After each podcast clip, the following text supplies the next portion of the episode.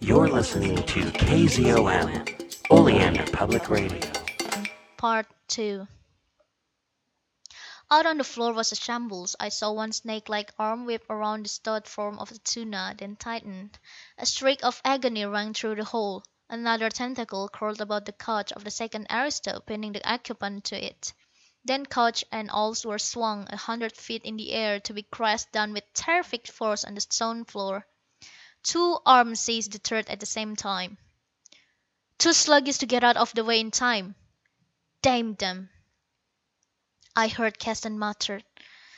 True, but not all the prolats had moved fast enough at the warning shout. Cowering under the saving keyboards, shrinking from the metallic arms not quite long enough to reach them, I could count only a score. The others but what use to describe the slaughter out there. I see it in nightmares too often. A thunder from the speakers grew till it drowned out the agonized shrieks in the great hall. On the screens horror flared all over the world. It appeared the machines had gone mad. I saw Antorkas crash as a dozen air frames plunged through the crystal towers. I saw a huge dredge strip the roof from the great playhouse, and smash the shrouded crowd within the stones it plucked from an embankment. I saw untenanted land cars shooting wild through packed streets. Great ponderous tractors left the field and moved in ordered array on the panic stricken cities. Methodically they pursued the fleeing aristos, and crushed them beneath their tread like scurrying ants. I realized that the scraping of the tentacles reaching for us had ceased, then that the arms had all returned to the button banks. Then it dawned on me that Keston's master machine was directing all the destruction I was watching; that the intelligence he had given it was being used to divert the machines from their regular task to conquer the world. "You sure started something, Keston," I said. "Yes," he gasped, white faced. "Something that I should have expected when that model machine went for me. Do you understand? I've given the machines intelligence, created a new race, and they're trying to wipe out the humans, conquer the world for themselves. The possibility flashed on me when I was half mad with rage and disappointment at the callous cruelty of the Aristo Council.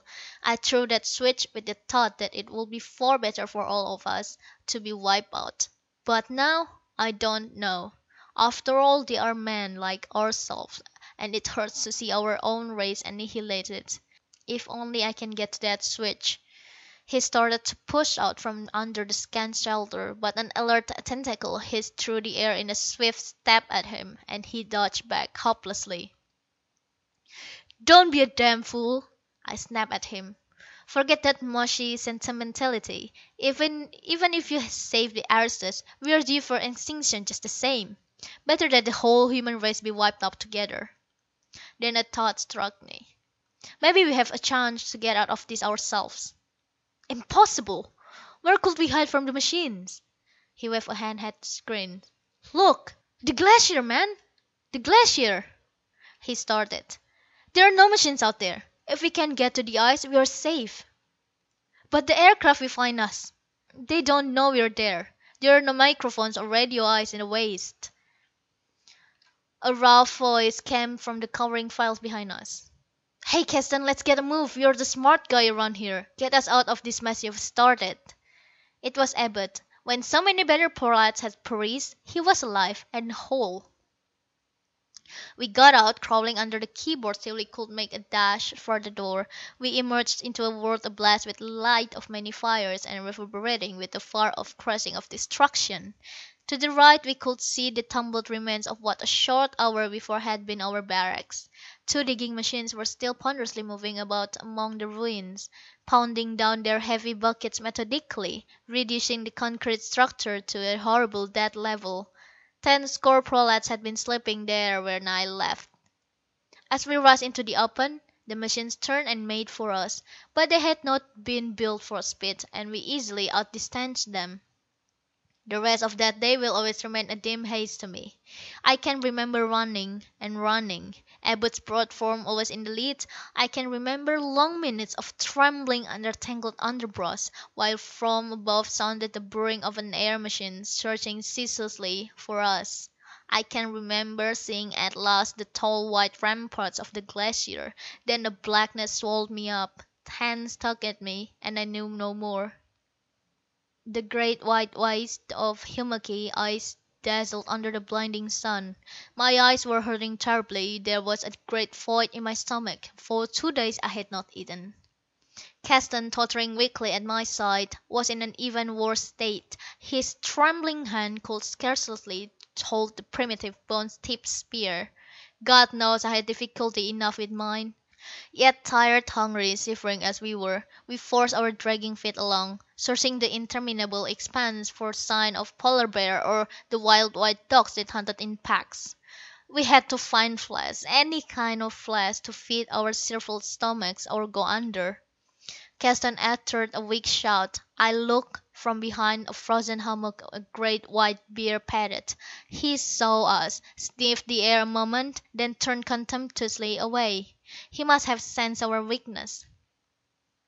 Almost crying in his eagerness, Keston raised his spear and cast it with what strength he had at the animal that meant food and warmth for our bodies. The weapon described a slow arc and caught the shaggy bear flush in the shoulder. But there had been no force behind the throw. The sharpened bone tip stuck in the flesh, quivered a bit, and dropped harmlessly to the ice. Aroused, the creature reeled about. We caught a glimpse of small, vindictive eyes. Then with a roar it made for us. "Look out!" I cried. Keston started to run, but I knew he couldn't match the wounded animal in speed. I threw my futile spear, but the bear shook it off as though it were a pin prick, and would not be diverted from his prey. I ran after, shouting for help. Then Keston stumbled and went down in a sprawl on the rough gray ice. The bear was almost on him, and there was nothing I could do. Then the figure of a man darted from behind a sheltering mound. It was Abud, swathed in warm white furs, brawny of body, strong, well fed, heavy jowled. He swung easily a long spear, far heavier than ours, and pointed with keen barbs. He stopped short at the sight of us, and his brutal features contorted in merriment. The desperate plight of my friend seemed to afford him infinite amusement, nor did he make any move to help. I shouted to him, "Quick! Kill it before it's too late!" "So it is Abud's you turn now." He sneered heavily. "Abud, whom you thought deserving of the Death Bath not so long ago? No, my fine friends, let me see you help yourself. You two who thought you were kingpins down in the valley. Men? Weaklings, that's all you are." I ran blindly over the uneven ice, unarmed, some crazy notion in my mind of tackling the brute with bare fists to drag him off my friend. Abud shouted with laughter, leaning on his spear. For some strange animal reason, the mocking laughter enraged the bear. He had almost reached the motionless figure of Keston when he swerved suddenly and made for Abud.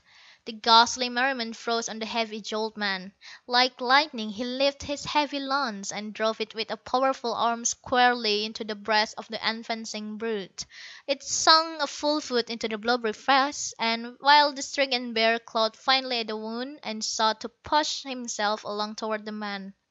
Abud held the spear firmly as in a vise, so that the animal literally impaled itself. With a gush of blood, it sank motionless to the ground. Abud plucked the spear away with a dexterous twist. Keston was feebly groping to his feet. I was torn between joy at his deliverance and rage at the inhuman callousness of Abud. The latter grinned at us hatefully. "You see what poor weakling creatures you are," he jeered. Good for nothing but to push a lot of senseless buttons. Down there you were the bosses, the ones to look upon me as a dirt. Here, on the ice, where it takes guts to get along, I am the boss. I let you live on my scraps and leavings, simply because it tickled me to see you cringe and beg. But I am growing weary of that sport. Henceforth you keep away from my camp. Don't let me catch you prowling around. Do you hear? Let's see how long you last on the ice. And this animal is mine." He prodded the carcass. "I kill it. I'll make the prolat skin and cut it up for me. How they cring and obey me! Abud, the dull one. On this he strode away, still laughing thunderously. I looked to Keston in blank dismay. What was to be our fate now, but death by cold and slow starvation? Three months had passed since we had escaped to the ice from the dreadful machines, a score of us. For a while it seemed that we had fled in vain. We were not fit to cope with the raw essentials of life. It was uncounted centuries since men fought nature barehanded, so we huddled together for warmth, and starved. Even Keston's keen brain was helpless in this waste of ice, without tools, without machines. Then it was that Abud arose to take command. He, dull that he was amid the complexities of our civilization, fairly revelled in this primitive combat with hunger and cold. He was an anachronism in our midst, and a throw back to our early forebears. It did not take him long to fashion cunning nooses and traps to catch the few beasts that roamed the ice. Once he pounced upon a wolf like creature, and strangled it with bare hands. He fashioned with apt fingers spears and barbs of bone, curved knives from shin bones, and skinned the heavy fur pelts and made them into garments. No wonder the prolats in their helplessness looked at him as their leader. Keston and I were thrust aside, but Abud did not forget. His slow wit and mind harbored deadly rancor for former days, when we were in command. He remembered our contempt for his slow, dull process, for the many errors he was guilty of. By a queer quirk, the very fact that Keston had saved him from the death bath on several occasions but fed the flames of his hatred. Perhaps that was an ancient human trait, too. So he set himself to twit and humiliate us. His jibes were heavy handed and gross. He refused to let us eat at the communal mess, but forced us to wait until all were through, when he tossed us a few scraps as though we were dogs. Many times I started up in hot rage, ready to match with my softened muscles against his brawn, but always Keston caught me in time and whispered patience. Some plan was taking shape in his mind I could see, so I stopped short and was content to bide my time. Now we were through, discarded as a last brutal gesture. What was there to be done now? In utter silence I looked at Keston. To my great surprise he did not seem downcast. Quite the contrary. His eyes were sparkling, once more alive with the red fire. The weariness was gone from him. There was energy, decision stamped on his finely cut features. "Now it's our time to act," he said. "I've been hesitating too long." "What are you talking about?" "Abud forced my hand," Keston explained. "You didn't think we were going to live here in the fashion of the rest of our lives? I'd rather die now than have such a future staring me in the face. No, we're going down into folly to fight the machines." I stared at him aghast. "Man, you're crazy. They'd crush us in a minute." "Maybe," he said unconcernedly. But we have no time to lose. Abud will be back with the prolats and we'll have to clear out before then. Quick, cut off a few chunks of meat. We'll need them." "But Abud will kill us when he finds out what has been done." "And we'll starve if we don't." Which was an unanswerable argument. So with our bone knives we hacked off gobs of the still warm flesh, covered with great layers of fat. Looking up from my task, I saw black figures coming down towards us from the direction of the camp. They quickened into a run even as I noticed them, Abud and the prolats. "Quick, Keston!" I cried. "They're coming!" Keston glanced around and started to run. I followed as fast as I could. "They'll catch us!" I panted. "Where where can we hide?" "Down the valley." "But the machines will get us then." "Save your breath and follow me. I know a place." We were racing along as fast as our weakened legs could carry us, toward the edge of the glacier. I looked back to see Abud, his brute face distorted with rage, gaining rapidly on us. The other prolats were being outdistanced. Abud shouted threateningly for us to stop, but that only made us redouble our efforts. I knew he would kill us if he caught up with us. He had his spear and we were without ours. The steep terminus of the great northern glacier hove into view. Far below was the broad fertile habitable belt, stretching as far as the eye could see. A lump rose in my throat as I ran. It was our Earth, our heritage, down there. And here we are, fleeing for our lives, disposed by bits of metals and quartz, machines that we had fashioned. Hovering in the air on a level with us were scout planes, vigilant guardians of the frontier. Once a prolat had become crazed by the eternal ice and cold and had ventured down the side of the Glacier to reach the warm lands his thin blood hungered for. As soon as he had painfully clambered to the bottom, within the area of the televisor, a plane had swooped and crushed him, while we, lining the edge, had witnessed the horror helplessly. Yet Keston ran on confidently. Abud was just a little way behind, bellowing exultantly. When we came to the jumping off place, he was sure he had us now. Keston slid from view. It was sheer suicide to go down there, I knew, yet to man where I was, meant certain death. Abud's spear was already poised to thrust. There was only one thing to do. And I did it. I threw myself over the rim, just where Keston had disappeared. I landed with a thud on a narrow ledge of ice. The surface was glassy smooth, and I started slipping straight toward the outer edge. A sheer drop a thousand feet to the valley below. I strove to recover my balance, but only accelerated my progress. Another moment and I would have plunged into the abyss, but a hand reached out and grabbed me just in time.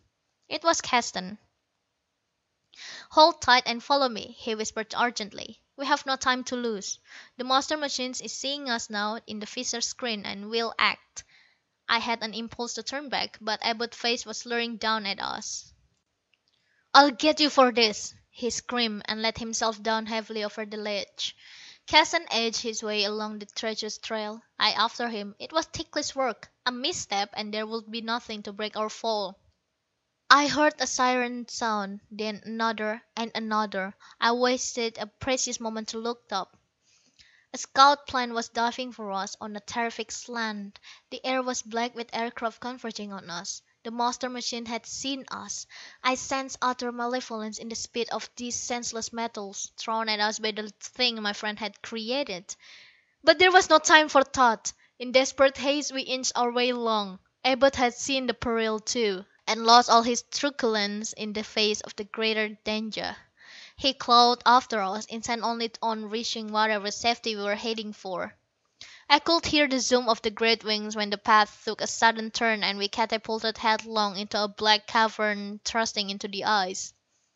We were not an instant too soon, for a giant shape swooped by our covert with a terrifying swoosh, inches away from Abud's leg as he dived after us, and it was followed by a grinding crash. The machine had been directed too close to the ice and had smashed into bits.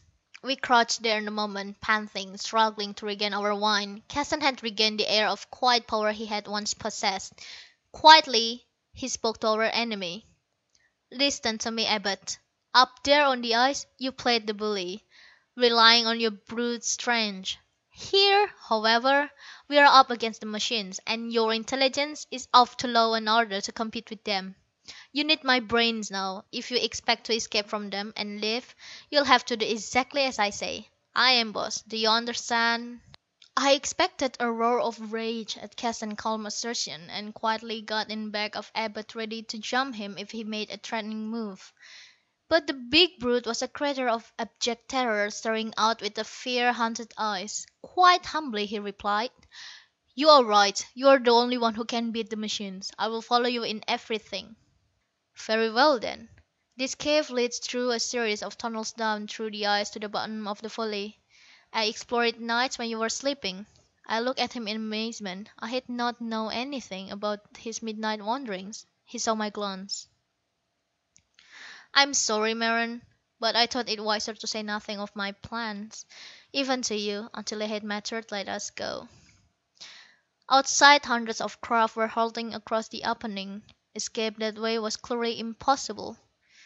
"No doubt the master machine is hurrying over high explosives to blast us out," Keston said indifferently. "But we won't be here." We started down a tortuous decline, crawling on hands and knees. We had not progressed very far when we heard a thud and roar behind us, followed by a series of crashes. Just as I thought. The master machine is firing terminite into the cavern. "What a high degree of intelligence that thing has. Too bad we'll have to smash it." He sighed. I verily believe he hated to destroy this brain child of his. Yet just how he was going to do it, I did not know. There passed hours of weary, torturing stumbling and slithering and sudden falls down, always down, interminably. A pale glimmering showed us the way, a dim shining through the icy walls. At last, faint with toil, bleeding and torn from glass sharp splinters, we reached a level chamber, vaulted, surprisingly, with solid rock. It was good to see something of the earth again, something that was not that deadly, all embracing ice. At the far end lay a blinding patch. I blinked. "Sunlight!" I shouted joyously. "Yes," Keston answered quietly. "That opening leads directly into the valley on our land." Abud roused himself from the unreasoning dread he had been in. It was the first time he had spoken. "Let us get out of here. I feel as though I am in a tomb." "Are you mad?" Keston said sharply. "The visor will pick you at once. You wouldn't last very long." Abud stopped suddenly. There was a plaintive, helpless note to him. "But we can't stay here forever. We starve, or die of cold. Isn't there some way to get back to the top of the Glacier?"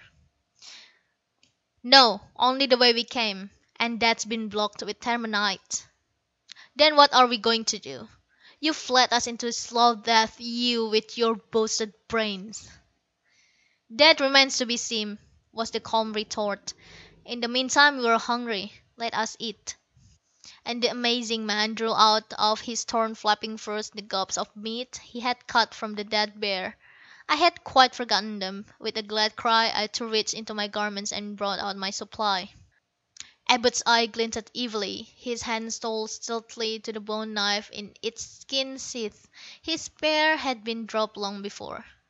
"None of that," Keston said sharply. "We will all share equally, even though you have no food. But if you try to hog it all, or use force, you will die as well as we. There's only enough for a meal or two, and then what will you do?" Abud saw that. He needed Keston's brains. His eyes dropped, and he mumbled something about our misunderstanding his gesture. We let it go at that. We had to. He could have killed us both if he wished. So we divided our food with painstaking fairness. How we gorged in the raw red flesh and thick greasy fat! Food that would have disgusted us when we lived and worked in the Central Station now was ambrosia to our sharpened appetites. When not the least scrap was left, and we had slaked our thirst with chunks of ice from the cavern floor, I spoke. "What is that plan you spoke of, Keston? For reconquering the earth from the machines?" Abud looked up abruptly at my question, and it seemed to me that a crafty smile glinted in the small pig eyes. Keston hesitated a moment before he spoke. "I confess my plans have been materially impeded by this sudden predicament we find ourselves in.